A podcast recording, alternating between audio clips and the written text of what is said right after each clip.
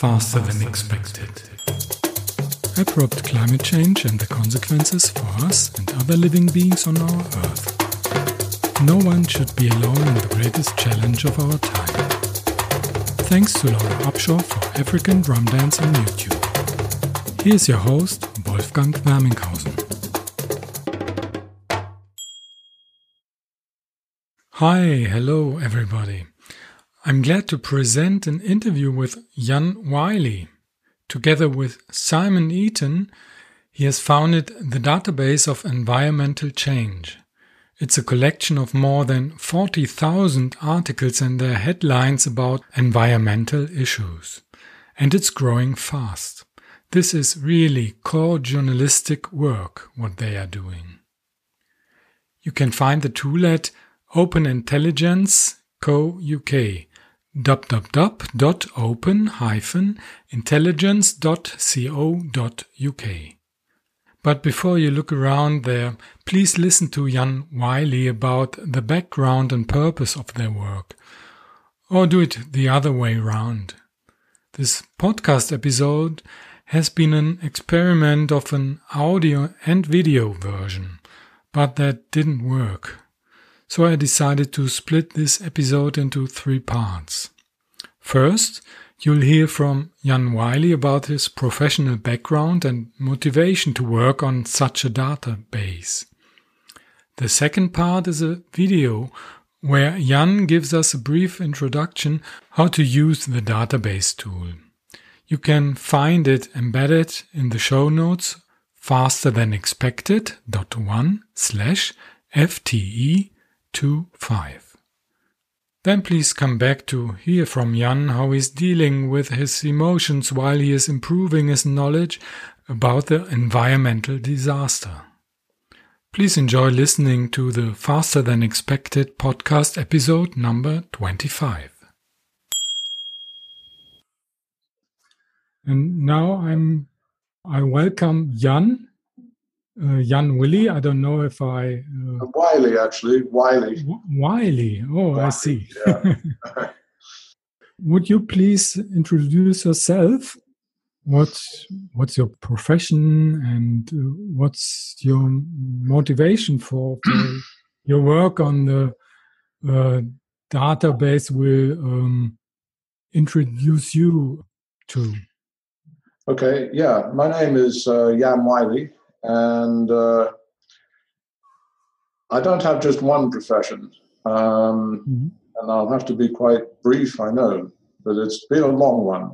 Um, one of them was journalism. Um, I was a journalist in Canada, and uh, when my newspaper closed, um, I managed to get a job as a content analyst uh, um, which was a an intelligence organization uh, that took thousands and thousands of newspapers articles from all across mm-hmm. the country and classified them and used them as uh, intelligence briefing material for top politicians and industrialists. And uh, so it was a kind of transfer between journalism and that. And, you know, it is a writing job, it's a kind of writing, content analysis. Um, and it is a pretty difficult and demanding discipline. So I did it for a long time. And then what happened uh, is I was visiting my parents in Holland, and on my way back, I met a lady in London, and I moved to London uh, right out of the blue. And for my sins, I must confess, I spent two years of my life uh, commuting across the Atlantic. Well, I would never do that now, but you know, it just shows what we didn't know. And then I met one of the pioneers of uh, online information retrieval uh, Dr. Tony Kent.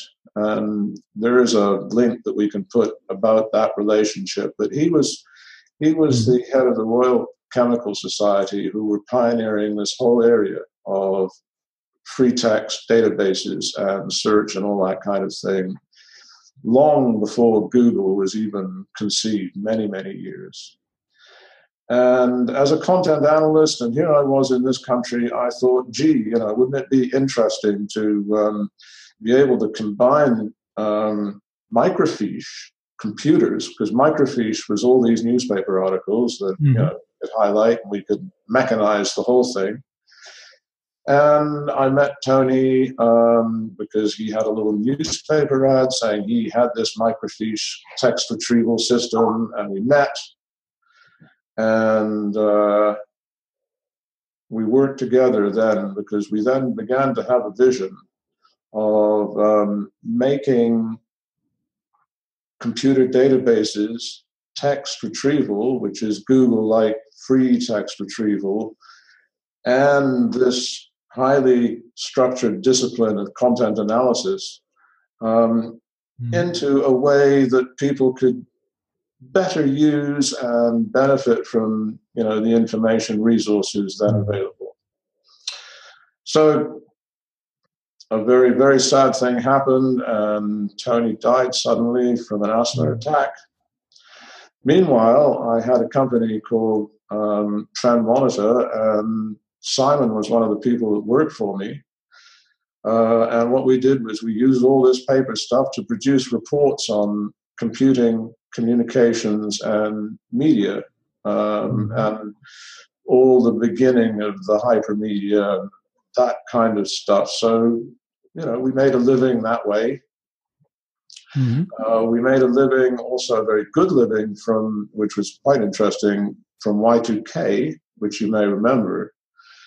And you know, we did we did uh, you know we were paid a lot of money to do an analysis of what the press was saying about Y2K. Well, in the process of that, I you know I, I discovered that um, basically how fragile civilization is and how it was based on you know if, if the computers failed what a terrible predicament we would be in. Mm. Now, we didn't believe that the computers would fail. But the interesting thing is, we, we, you know, there was about a one or two percent chance that anything would go wrong, and yet so much interest, panic, general mayhem went on because of that, which was a tiny, tiny percentage of chance of anything happening and you compare that with what's going on now and hmm. you know there's a we think a virtual certainty that you know humanity faces something far far worse than y2k mm-hmm. and yet there's no interest anyway there is interest that's what we're here for is to you know begin to broadcast that interest so anyway the, the y2k thing I thought, well, I'm out of here. Even if it's a 1% chance, I don't want to be part of it. And that's what brought me to Devon. Mm-hmm. And serendipity brought me to work with a woodland. And Simon came down with me too. Um, and we kind of decided to work along, you know, the original vision, if you like, that I had with Tony. Um, and you know move it along as a kind of background process in my case. And that's what we did. And you know the, yes the, to, it, today we we will talk about your your work with simon on on the database of environmental change. We i will have a, a second part of this interview with simon and you both are um, developing this this database and uh, it's uh, and, and, it's extraordinary work.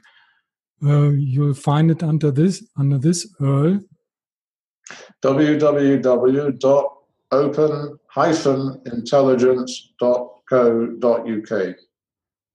Now, uh, since when are you working on this uh, database with Simon? Well, when I first got to Devon, um, we were still working on paper because Tony had just died, Tony Kent. And uh, one of the things about this kind of content analysis work is that it's it's quite addictive because you get to find out stuff and then you want to know what happens next, like any kind of soap opera, really. So mm-hmm. Simon was developing the software in the background all the time.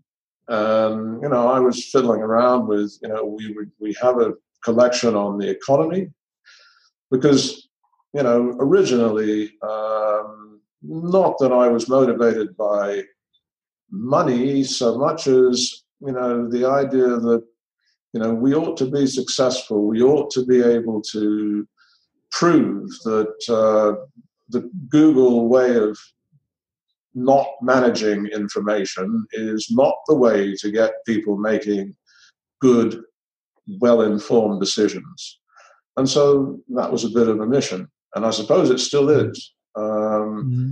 So we kept along. And then I decided we got to the point where, okay, what subject are we going to use to demonstrate what we do? Um, I'm always been very devoted to nature, and so obviously, and had been monitoring what's going mm-hmm. on in the environment in a more or less informal way. But um, so we started. Okay, environment, environmental change, first thing you do is you know you need to scope it and the way we were scoping it was uh, not just climate change because you know it's it's a lot more than just climate change there's so many different dimensions and so mm-hmm. what we you know the task was to map mind map in fact um, the space um, the information space or whatever you want to call it and that's what we did and mm-hmm. and we began you know, putting data in. So now every day um, I'm putting in 50 to 70 original articles into the database using, and I don't think this is now the time to talk about it, but using mm-hmm. our inquiry language to, you know, describe the information that goes in. So that's where we are now. Um, how many articles do you have collected now? It's it's probably you know in terms of number of articles, I would say probably about and you know there's a probably here because we have forty four thousand I think records. Mm-hmm. But sometimes articles are put in more than one place um, which is a very important part of the process because articles that go in more than one place mm. are about more than one aspect. And so when you're trying to portray a bigger picture, those become, you know, really important. Um, anyway, so uh, do do you like to show show us your uh, your okay. database? Share your screen. Okay, so can we can can see what we are talking about. Now you have heard of the background of the database of environmental change. I commend you to switch to the video of the second part where you come to know how to use the database tool. Then you may come back later to this podcast to listen to the third part. Or do it the other way round, just as you like. You'll find the video embedded in the show notes of this episode. Faster than expected, one word, dot one slash FTE 25. Now we have um, much more deeper um, impression of how this database may work. It's, I think it's all about connecting dots. I, I think we we could go deeper in any of the, those points you you have shown us, but the, the time is limited. we we have seen that uh, all this all, all these articles in the database uh, of environmental change might uh, many of them might be show us our limits as uh, human beings or as a planet or as also non non-human beings and um, we, we have emotions, emotional reactions on that, and maybe we we are going in, into depression or despair. And one way to to deal with those emotions is um, to do something.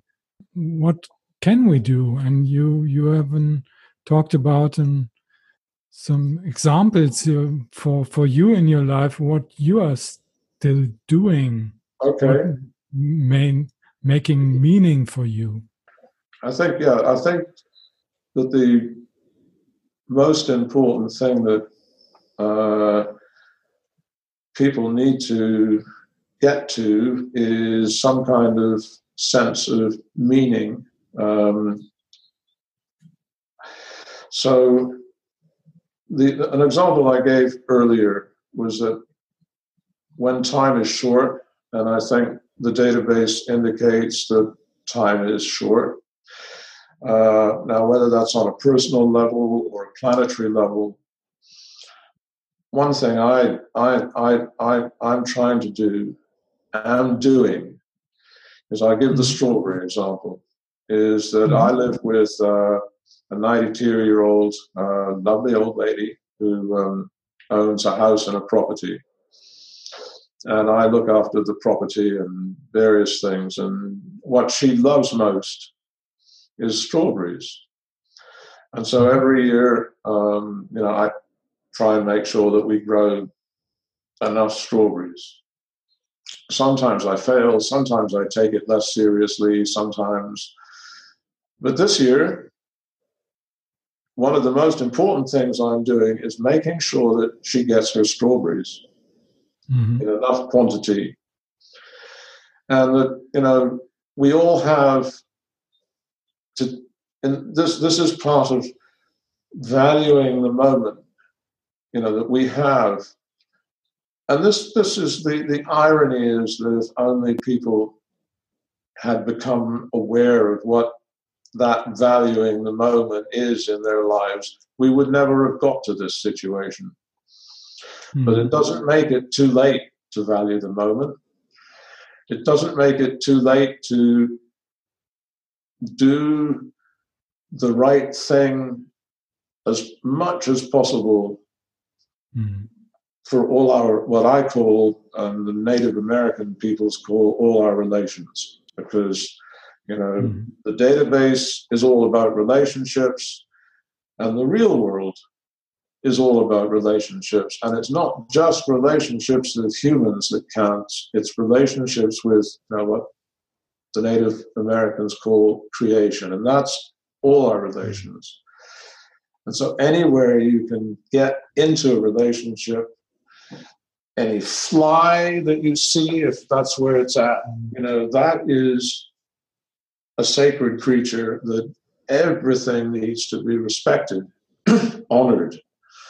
You know, that's all we can do. And uh, then not, and this is where the database comes in, because I think it's important for people not just to follow what they're being told by the powers that be or whatever it is. I mean, I don't know, but there is a line that comes through um, government, corporate line, and it's mm-hmm. about making people buy things and making profits and the whole thing. Let's stop buying that mm. And move into, you know, at least while we've got the time, some kind of independent thinking for yourself because you know when the time comes and it may be soon mm-hmm. you're going to have to think for yourself everybody's going to have to think for yourself because all of the, the you know the the mollycoddling and internet and everything it won't be there to help you're going to have to do it yourself and so you know with the help of all your relations all our relations. So that's that's where I'm trying to get to. So I don't get depressed. What it makes things is urgent, and you know, let's get it done while we can. Mm. Yes, thank you very much. This is really a the, the strawberry example is really a good uh, metaphor. Thank you very much. Well, thank you, Wolfgang. It's wonderful. Thank you very much for giving us the opportunity. Faster than expected. Thanks to Laura Upshaw for African Drum Dance on YouTube. If you like my podcast, please write a comment and give me a like on SoundCloud. You'll find a link and more information on my website xwer.de slash podcast. Take care.